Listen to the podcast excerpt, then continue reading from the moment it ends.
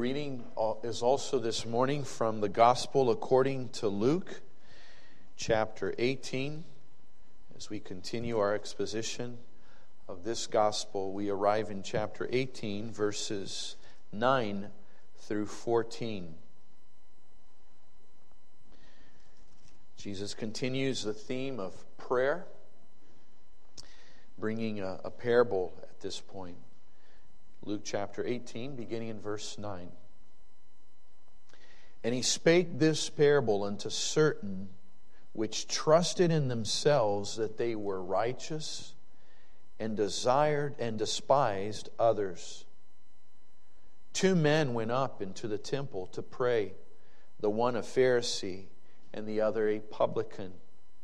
The Pharisee stood and prayed thus with himself God, I thank thee that I am not as other men are extortioners, unjust, adulterers, or even as this publican. I fast twice in the week, I give tithes of all that I possess. And the publican, standing afar off, would not lift up so much as his eyes unto heaven, but smote upon his breast, saying, God, be merciful to me, a sinner. I tell you, this man went down to his house justified rather than the other. For every one that exalteth himself shall be abased, and he that humbleth himself shall be exalted. Amen. May God bless the reading of his own word. And this morning, Luke chapter 18, verses 9 through 14. The theme before us is that of prayer. The theme for this sermon is true prayer. Um, you saw how the Lord Jesus, if you were with us last Lord's Day, I think in the afternoon, we were looking at Luke 18, and we saw that the Lord was teaching there on the persisting of prayer, the need that we would pray and faint not. That was his first lesson on prayer was simply that we pray, that we do it, and that we would do it perseveringly, that we would do it believingly, and that we would do it with the faith that God would answer. Remember that analogy. That widow had faith that a wicked judge would answer. How much more we may have faith that God will answer our prayers. Now remember, what, what gave rise to the theme of prayer was that Jesus had been prior to that teaching on the kingdom of God. And even though there were all those questions of when will the kingdom come and, and where will it come, the Lord Jesus directed them to that question that matters most Are you ready for the kingdom? And he gave uh, the, the, the, the answer of how being ready, remember, um, with with the, the theme of, of prayer itself, the Lord Jesus said, When the Son of Man comes, will he find faith in the earth? Jesus is putting all these things together. The theme of the kingdom is, is life or death. The kingdom has come already. There are people already in the kingdom. There are people outside. And there is a day in which the fulfillment of the kingdom will come. That will be the day that the Son of Man comes. That will be the second coming of Christ. That will be the day of the final judgment. Are you ready? And then Jesus brought the theme of prayer. You see what he's doing? He's saying, Pray. Pray to be found ready.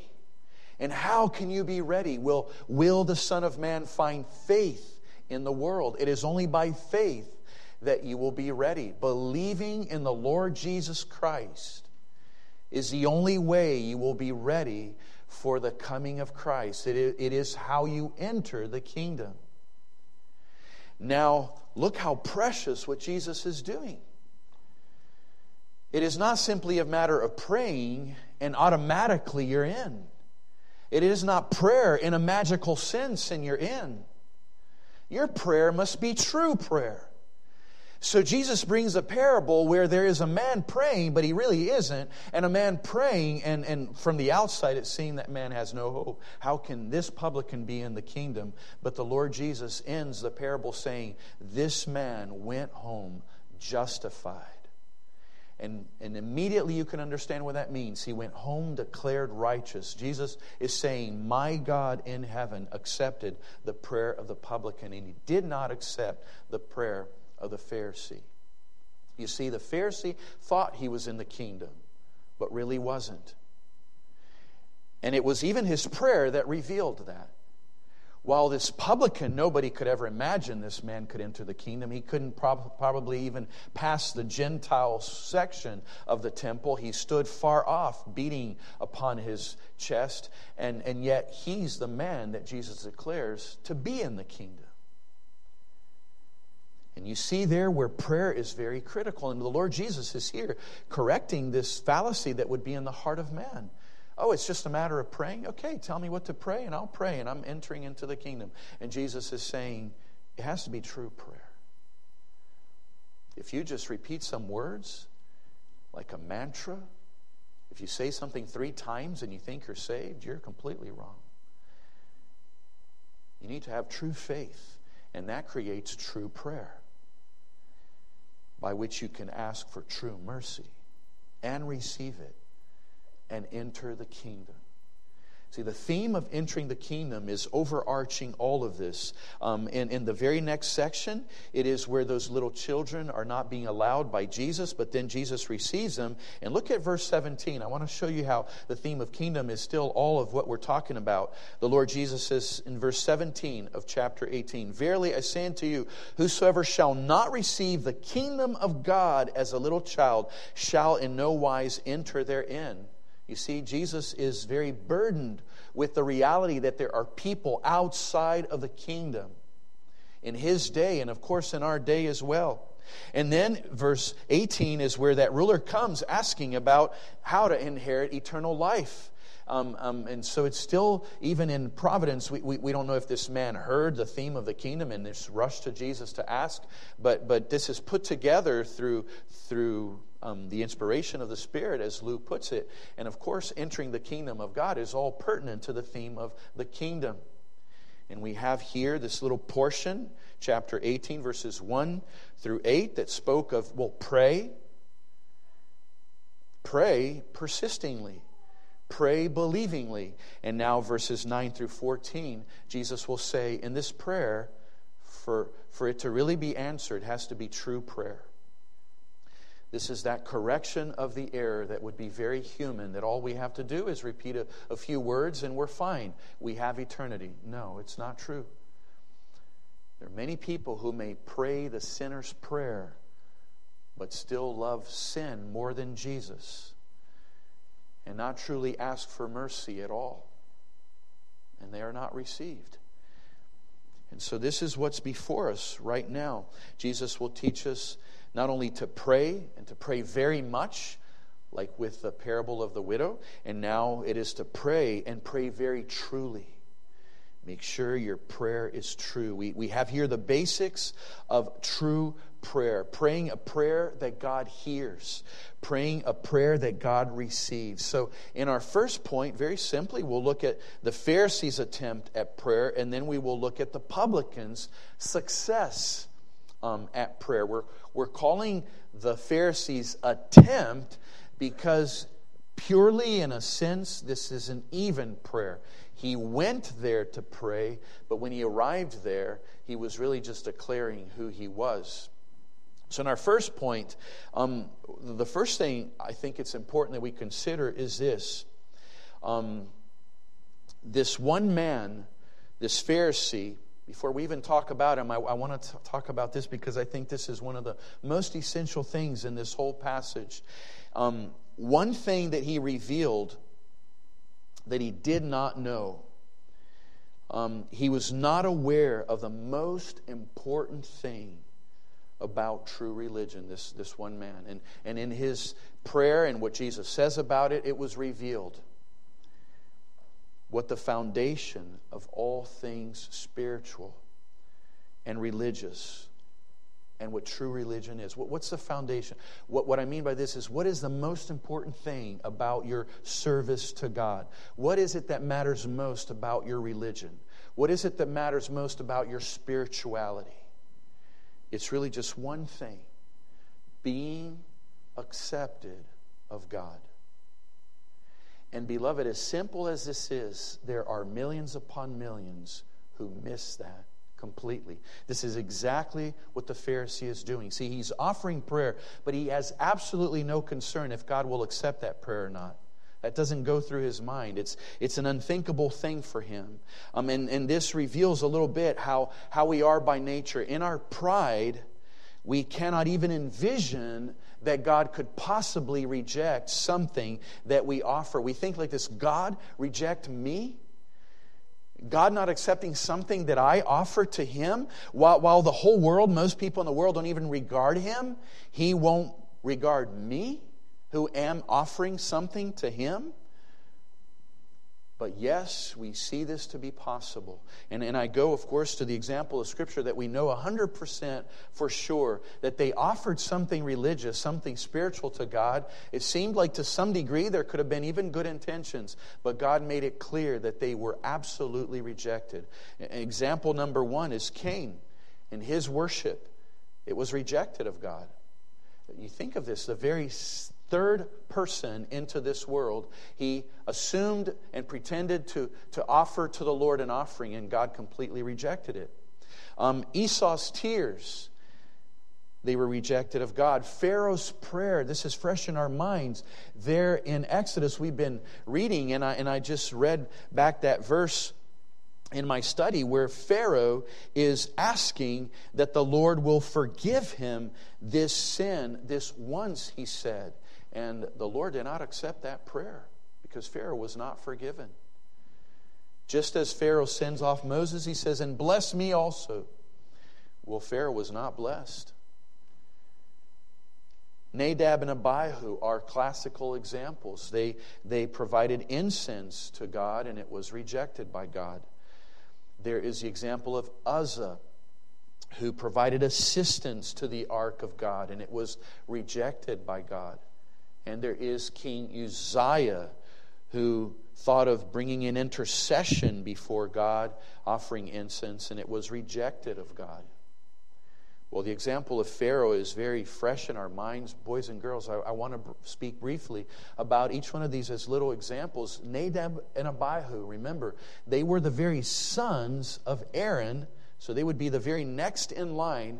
They had everything just right, at least externally the robe and the turban, and they went into the temple, the, the tabernacle, to the holy place with incense. But the Bible says that they brought strange fire before the Lord. We don't understand exactly what that means because um, you, you read through the passage, and it could be their hearts were wrong. It could be they had the incense with the wrong formula in it. Um, the very next chapter talks about how if a priest goes to offer, that they should never drink any wine. So it could be, some people think they were drunk when they offered the incense. We're not 100% sure. But when they are in the holy place with incense, and it is considered strange fire, the Lord brings fire from heaven and burns both of them in the holy place. You see, they are offering something religious. They're coming before God. They think that is a, a spiritual devotion, and God says, No, I will not have it. The example of Uzzah is one that, that that, that breaks our heart. This man seemed to have been very well intending, where he's there in the, in the whole procession of carrying the Ark of the Ten Commandments. It, it, was already wrong that it was in a wagon instead of the Levites carrying it, but as it was in a wagon, it, it was, it was trailing along, and the road was not just pavements like today. It has, it was full of holes, and that ark was about to fall. And Uzzah comes and holds that ark so it would not fall on the ground. And it says in verse 7 of 2 Samuel 6 And the anger of the Lord was kindled against Uzzah, and God smote him there for his error, and there he died by the ark of God. This is of the examples we have, it seems to be one of the cases where there may have been the most pure intention in the heart of a man. And he was trying to provide assistance to one of the holy articles of God and was killed in the very act. You see, you may give things to God and he'll say no. R.C. Sproul had that, that, that classical explanation. Uzzah's sin was that he thought his hands were more pure than the dust, the dirt. And he was wrong. If that ark had fallen on the ground, it would have been kept holier than by touching unholy hands. Besides, the whole command that the ark was not supposed to be in the wagon and never be touched by any human. It was to be carried with those poles. You see, Uzzah offered, it wasn't received. And then, by, to, to end, the example of Uzziah. He was a king and he was known as a godly king, but he became proud and he decided the other kings and other nations, they offer incense to their gods. Why can I not offer incense to my God Jehovah? So he took the censer and entered boldly a king instead of a priest.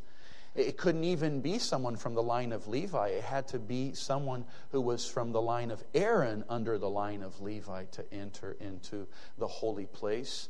And Uzziah just, just barged in there with the incense. And as he was before the altar of incense, offering incense, the priests in those days were very bold and biblical, and, and they marched in there and confronted the king. The king began by being angry and, and not accepting their, their judgment and their disregard of what he was doing, and immediately he began to have leprosy on his forehead, and he became a leprous man.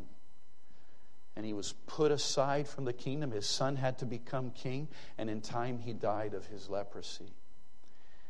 See, these are examples that are very tangible.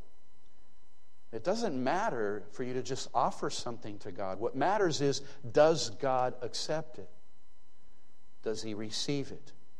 And let me read a few more passages here. I want to make this, we, we need to have this understanding so that it can inform our, our religion and inform everything we offer to God, that it would have no marks of hypocrisy in it, of no true faith, because this is foundational. In, in Amos chapter 5, verse 20, we read God saying, Shall not the day of the Lord be darkness and not light? Even every dark even very dark, and no brightness in it. I hate, I despise your feast days, and I will not smell in your solemn assemblies. You know, as they sent the incense, it was meant to be a sweet savor to the Lord. And God is saying, It is not sweet savor to me anymore. Though ye offer me burnt offerings and your meat offerings, I will not accept them, neither will I regard the peace offerings of your fat beasts. Verse 23 of Amos 5 Take thou away from me the noise of thy songs, for I will not hear the melody of thy viols. But let judgment run down as water, and righteousness as a mighty stream. Have ye offered unto me sacrifices and offerings in the wilderness forty years, O house of Israel? But ye have borne the tabernacle of your Moloch and Chiun, your images the star of your God, which ye made to yourselves. Therefore will I cause you to go into captivity beyond Damascus, saith the Lord, whose name is the God of hosts. We find similar passages in Isaiah and in, in, in, Jeremiah. Look at Jeremiah 14 12. When they fast, I will not hear their cry. When they offer burnt offerings and an oblation, I will not accept them but I will consume them by the sword and by the famine and by the pestilence. So I hope this is very settled in our hearts. See, it's not a matter of simply offering something to God. Our concern should be will God accept what I am offering? Will he accept what I am offering? And this Pharisee was not considering this, and he was not received. Um, Spurgeon says this when he's touching on this subject. It's interesting. He has a sermon on this passage that's called Too Good to Be Saved. This Pharisee comes before the Lord and he, he parades before the Lord. He declares all of his goodness. He never asks to be saved.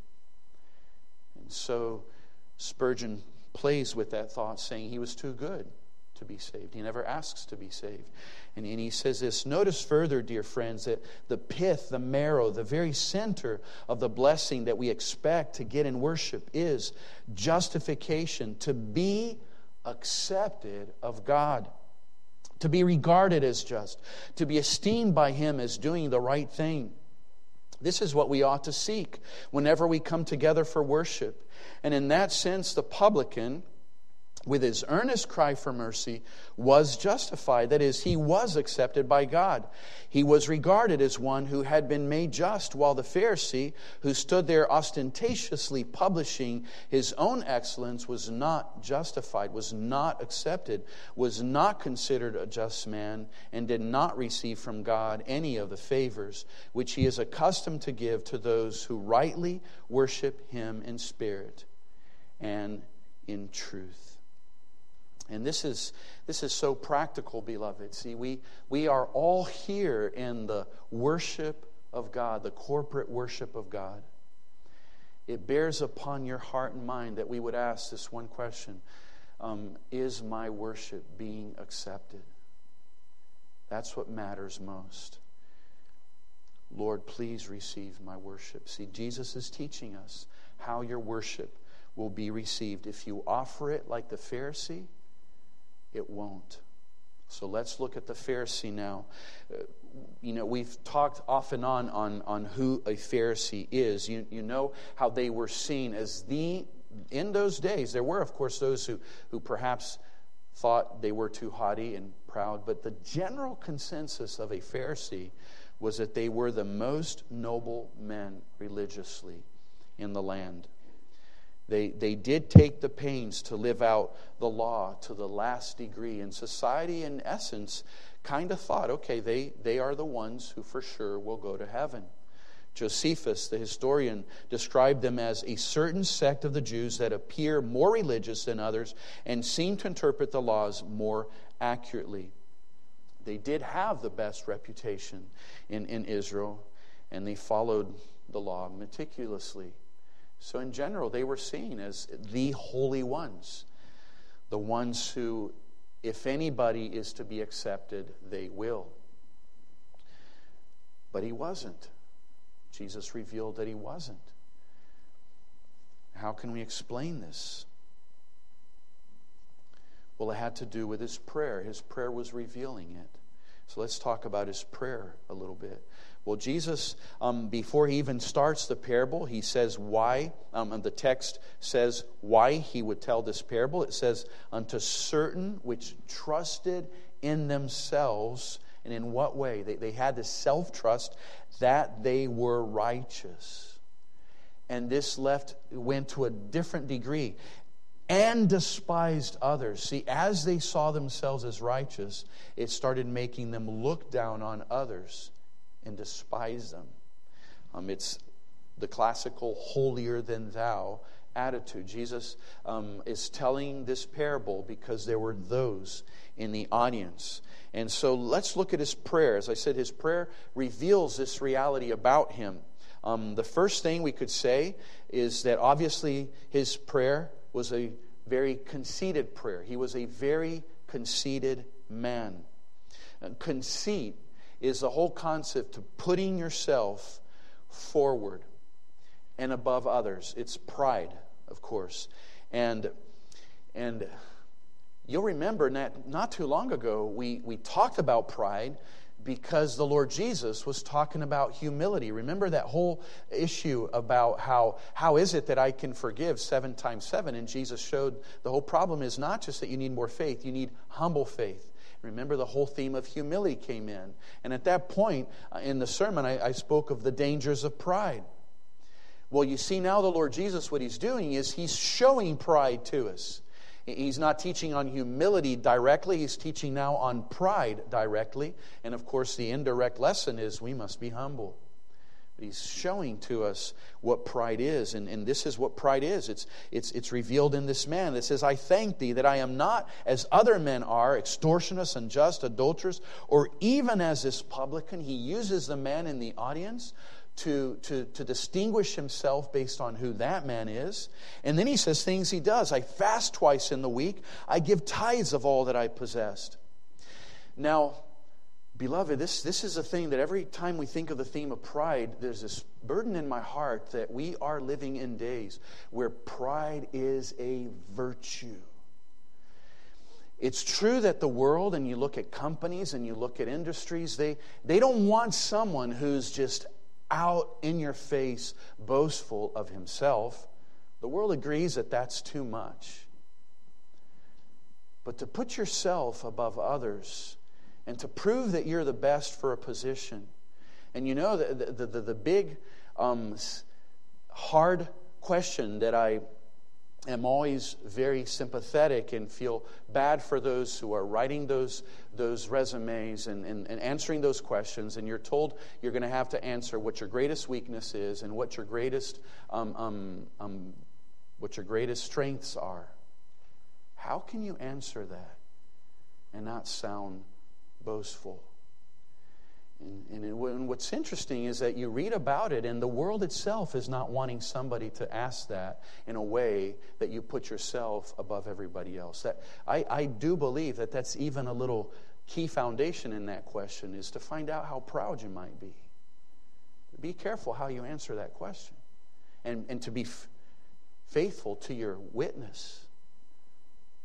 Because pride is a sin. Of course, you may say the truth. If certain things, if you arrive in time is something natural that happens to you, that is a strength. And it's not necessarily being proud when you say that. But be careful what you say. Because pride is sinful. And this is where the difference is. Just like when we were talking about value, that there's a difference about how God sees us and He sees our worth. We have His image. The Lord Jesus gave His blood for His people, and that shows our value. But when we decry our sinfulness and say, I'm, I'm, I'm, I'm an unprofitable sinner, a servant, when, what I'm doing is just acknowledging the reality of my sin. It's not really an inherent worth, it's more the state because of my fallenness and in terms of worth, image of God. So I don't have to just be wallowing in the mud. But the same thing here. The problem with this man is he had self confidence. And see, the world, when they ask you, what's your weakness, what's your strength, they do want to see confidence. But even the world is not wanting to see so much self confidence to the point where the whole world in that business will rotate in you. They're not going to want you for that position. They know that a very proud person is a troublemaker. But the world doesn't have a category for what God does. What is the confidence that is good? Because look at David, boys and girls. Would David, was David confidence when he saw Goliath and he went to battle? That is confidence. And think of Peter when he rises and he sees thousands of people who are mocking them as if they're drunk on the day of Pentecost. And Peter begins to preach. You've never seen such bold confidence before in that man. That is confidence. And think of Paul. He, he has just been stoned as if he died. And some people think he did die. They left him for dead. He picks himself up. He goes back, or, or is resurrected. The Lord, of course, gives him strength. He goes back into the city. That very night, he goes on further and continues to preach the gospel. He was a man full of confidence. Why was it not pride? Because he had confidence in his God. So the distinction is here. Sinful pride is self confidence. Good confidence is Christ confidence, is when you have confidence in Christ. And, and young men and women, as you go to the workforce and you might be asked that question, just let your heart be filled with Christ confidence. And as you answer questions, they may see a confidence, but they'll see it's not pride.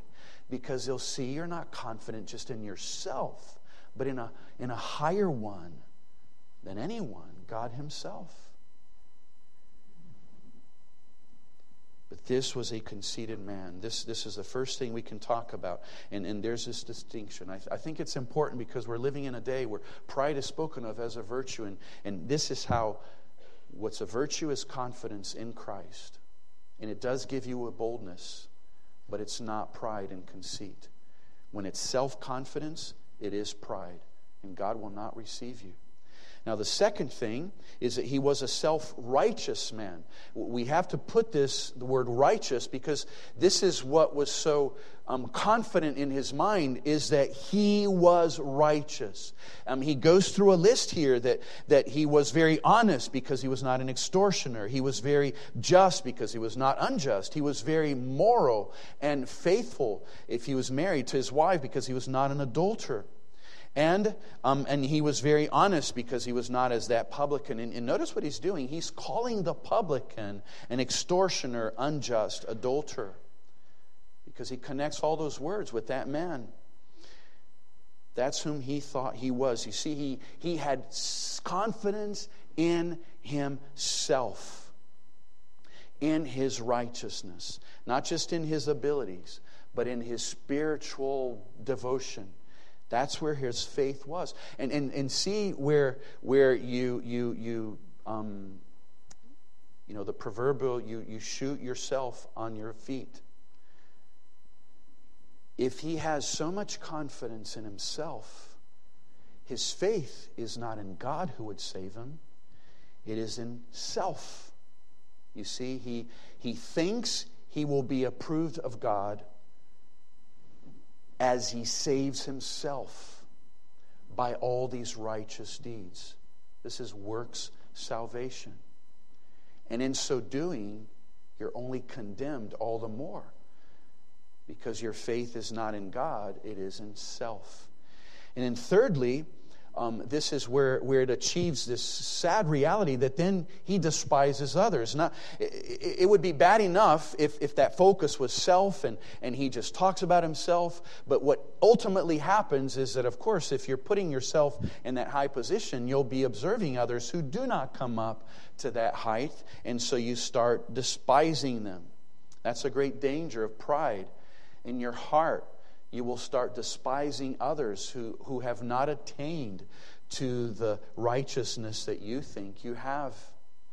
And beloved, this is even one way to find out if you have this self righteousness, or, you know, you know, to a great degree, all of us as humans have this tendency. And we need to be humble here and fight against this with humility, with faith in Christ and not self.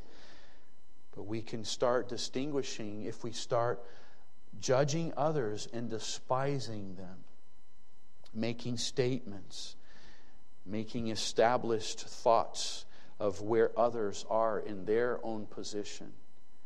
You know, like he said, or even as this publican, um, he's, he's in essence saying, This man is all of this, and I'm thankful I'm not. Augustine, he says this about this parable. He says, The Pharisee was not rejoicing so much in his own clean bill of health as in comparing it with the disease of others. He came to the doctor. It would have been more worthwhile to inform him by confession of the things that, that were wrong with himself instead of keeping his wound secret and having the nerve to crow over the scars of others. It is not surprising that the tax collector went away cured, since he had, been, had not been ashamed of showing where he felt pain. And what makes this evil. Um, wait, I didn't put the end of the quote, and I want to make sure it's not what I wrote. Yes, this is still, still Augustine. What makes his evil heart to contempt, of contempt is not only the ability to rise above other men, but particularly despise the one before him.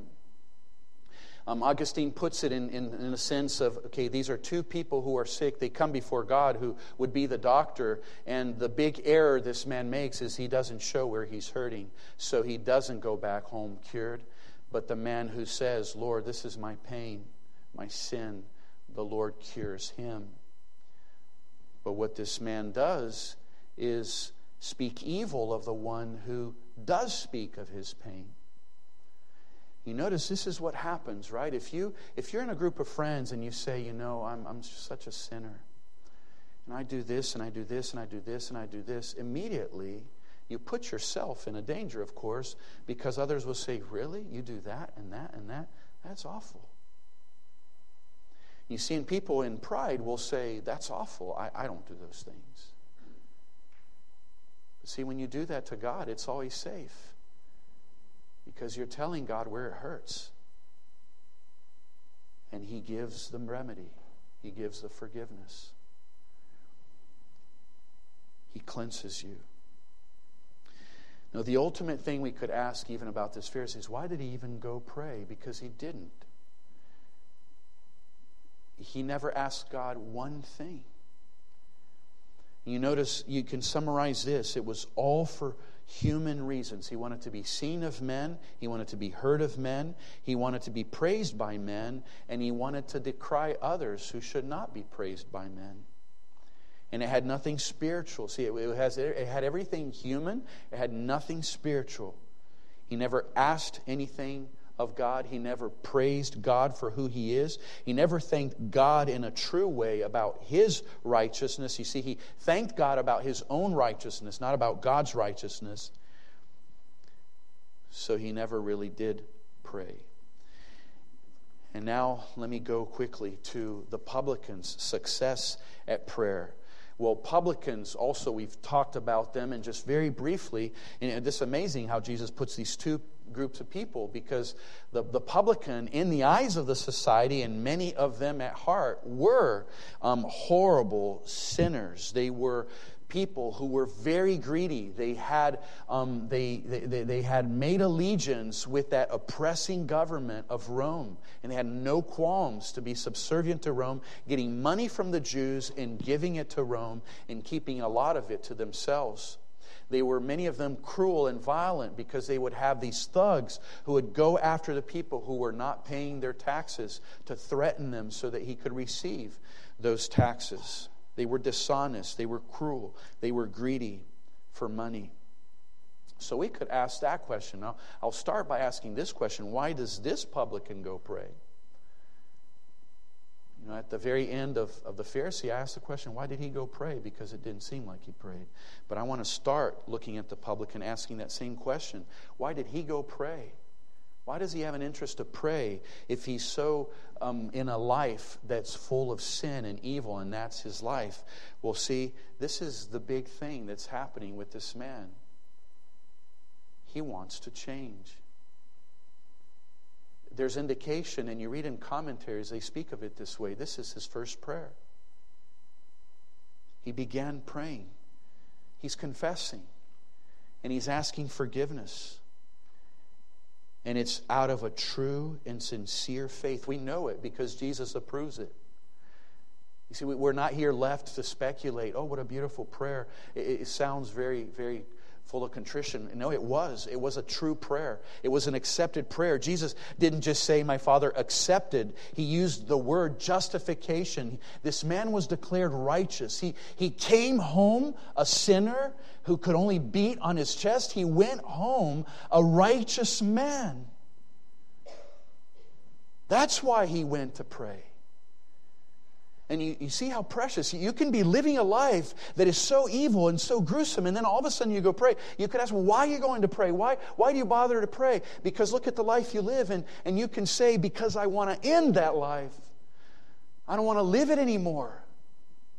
And you see now the difference. The other man, he was living an evil life in his heart. It looked very beautiful outside. When he began to pray, it wasn't even prayer. It wasn't even his first prayer, you could say. He still has not truly prayed, that first man. But this one, he is praying basically for the first time.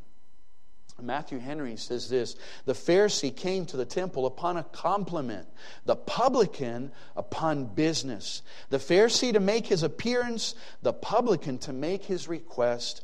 Now God sees with what disposition and design we come to wait upon him in holy ordinances and will judge us accordingly. So, beloved, again, let the application throughout this sermon be is your worship being accepted this very moment? Your prayers at home, your prayers here, is that accepted? That's the great business, beloved, that we come here today. That we would be accepted. That we would not go back home unjustified, but that we would go home like this publican, justified. And, and what can we say about this prayer? Like we said a few things about the first prayer and the man. What can we say about this prayer and this man? Well, the first thing is simply this that it was prayer.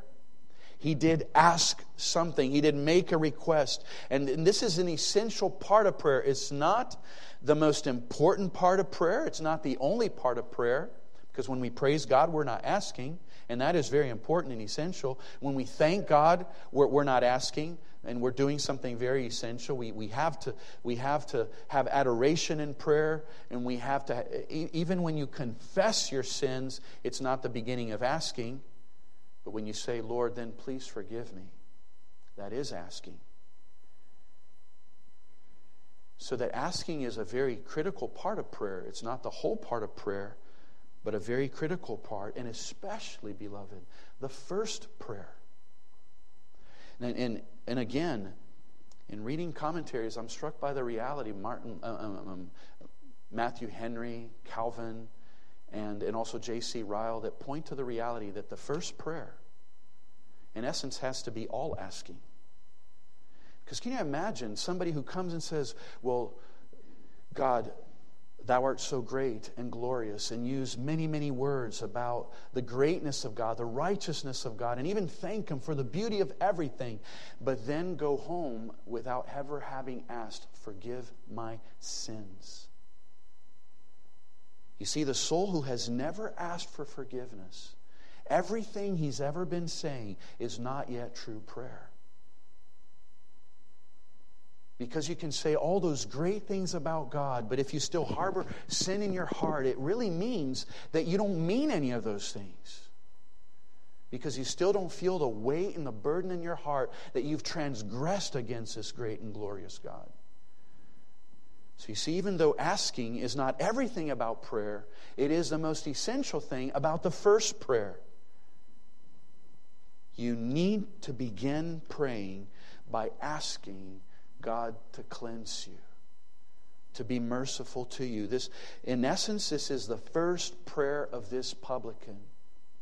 Have you prayed a first prayer like this? J.C. Ryle, he says this mercy is the first thing we must ask for in the day we begin to pray. This, this is very categorical. You see, there's just something very universal. He's not saying mercy is one good thing to pray, it is the first thing to pray. And you, and you see what this means. It's, it's exactly what I've just said. You can exalt God with the most majestic words, but if you've never asked for His mercy, you have not yet begun to pray. And everything else you could say is like the Pharisees' prayer, where you're not being accepted. And he continues Mercy and grace must be the subjects of our daily petitions at the throne of grace till the day we die. We are never in the way of salvation until we know that we are lost, ruined, guiltless, guilty, and helpless. You see, if this is how we come before God and realize I am guilty, I am helpless, how can I even begin to exalt who God is? If I still have sin to be dealt with. And if I ignore that reality and start asking for food for my children and for a new car and for health for my bones and, and, and so many beautiful things I can ask, while sin is still there weighing and I still have not acknowledged, well, then I still have not prayed. So, this is what's precious about this prayer. It is prayer. And the very first prayer, in essence. And secondly, we could say, of course, this was humble prayer. It has everything about it of humility uh, in the very posture that this man has. He's standing afar off. Um, and then he could not lift so much his eyes into heaven, and that he smote upon his breast. These, these are all um, expressions of a heart that is not caring about who's around. He's not desiring, of course, for people to, to see how glorious he is. He, he doesn't think there's anything glorious about him or anything that he would deserve. And when he ha- asks, Be merciful to me, it's the word mercy that really implies the greatest element of humility. This is, in the, in the Greek, the verb form of the noun propitiation. We could translate this him saying, Be propitious to me, a sinner. And, and, and when he says a sinner, in the Greek, there is the article the, where we could also translate him saying, Be propitious to me, the sinner. Let me start with the word propitious. That's, it's very important that we talk about this just for a minute because propitiation always goes a step deeper than the word atonement. And you could say the word expiation. When Jesus died on the cross, he atoned for our sins and he expiated our sins. These, these are words that speak of Jesus forgiving us and cleansing us. But when we speak of propitiation, we're also acknowledging that for Jesus to atone for our sins, for our sins to be cleansed, it means that God's wrath had to be appeased. The word propitiation always brings to bear that our sins were so evil that God's wrath had to be appeased. And the propitiator is Jesus who received it. So you see, when we use the word of propitiation, we, we are meaning atonement, and we are meaning the word expiation. Well, we're not excluding them, it, it is including them and going even deeper and acknowledging God's wrath was appeased. That's how my sins were expiated and atoned for. And this man is saying, Lord, be propitious to me. Take away thy wrath, Lord, that is directed upon me and cause it to fall on another, on the victim. Lord, on the lamb that was slain on the altar.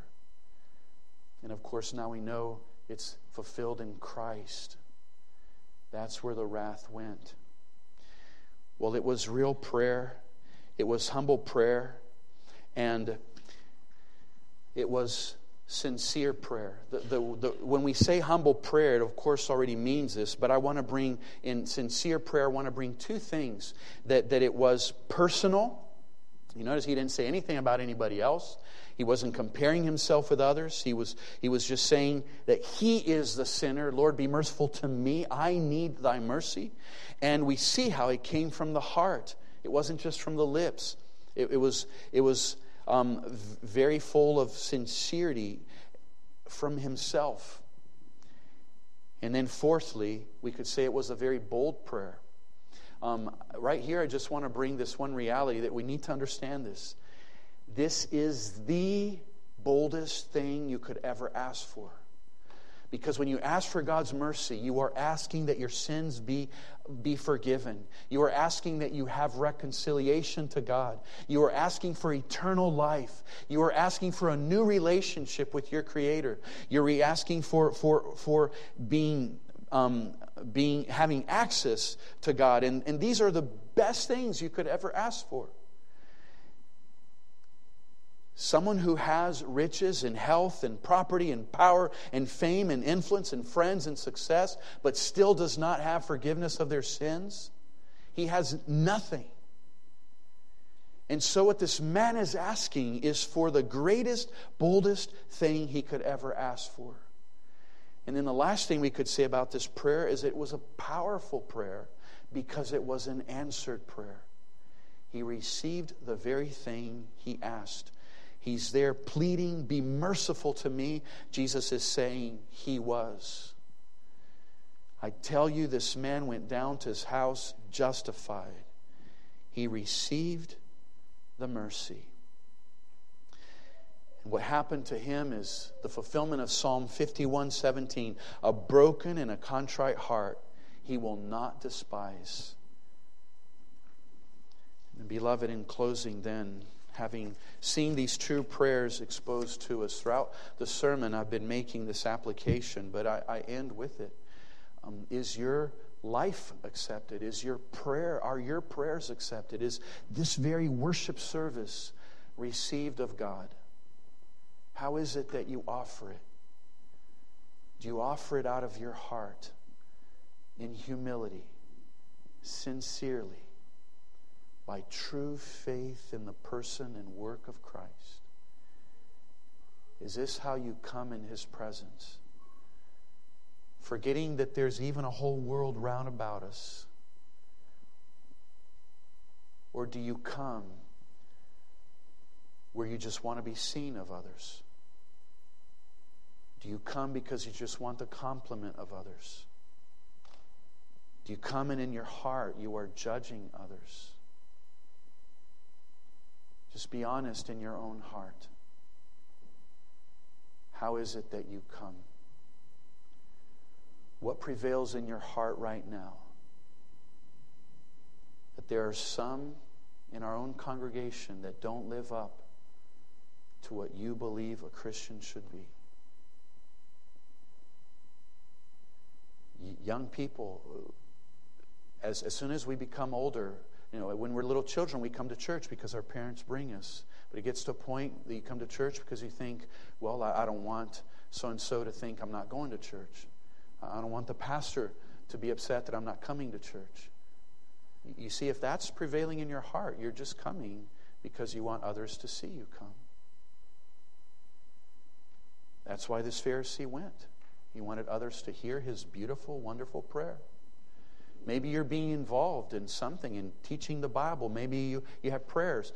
Honestly, answer in your heart.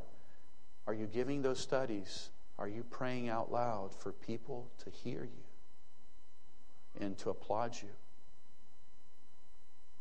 And are you judging those people who never pray? They, they never do anything. Look what I'm doing. Why don't they start doing as much as I do. Isn't it true, beloved, that we struggle with those things in our heart? See, Jesus is teaching us here that, that if that's what prevails, whatever you're doing spiritually is not received. Unless you do it with this humility. And when I say this humility, it's, it's connected with, with faith. Is it is unbroken from what true faith is. If you truly believe in Jesus, you will be humble and sincere. You will have this heart religion. You notice that for this publican, the whole world disappeared. He said, Lord, be propitious to me, the sinner. The sinner. It's as if there's no other sinners out there. I'm the sinner. It is like Paul I'm the chief of sinners. Do you have that heart? Do you see your own sin that bad? And it's encouraging to think if you've never have, be like the publican and say this first prayer with a true heart. And always remember, if you're a true believer, asking for grace and mercy continues forever. We never graduate from needing God's grace and God's mercy. And what will happen is the closer we grow to the Lord, the more we'll see our sin, the more we'll see ourselves having to come like this publican, the more we will see ourselves as unworthy. And the Lord loves to see that because you're truly praying now and you're truly seeing that you need Him.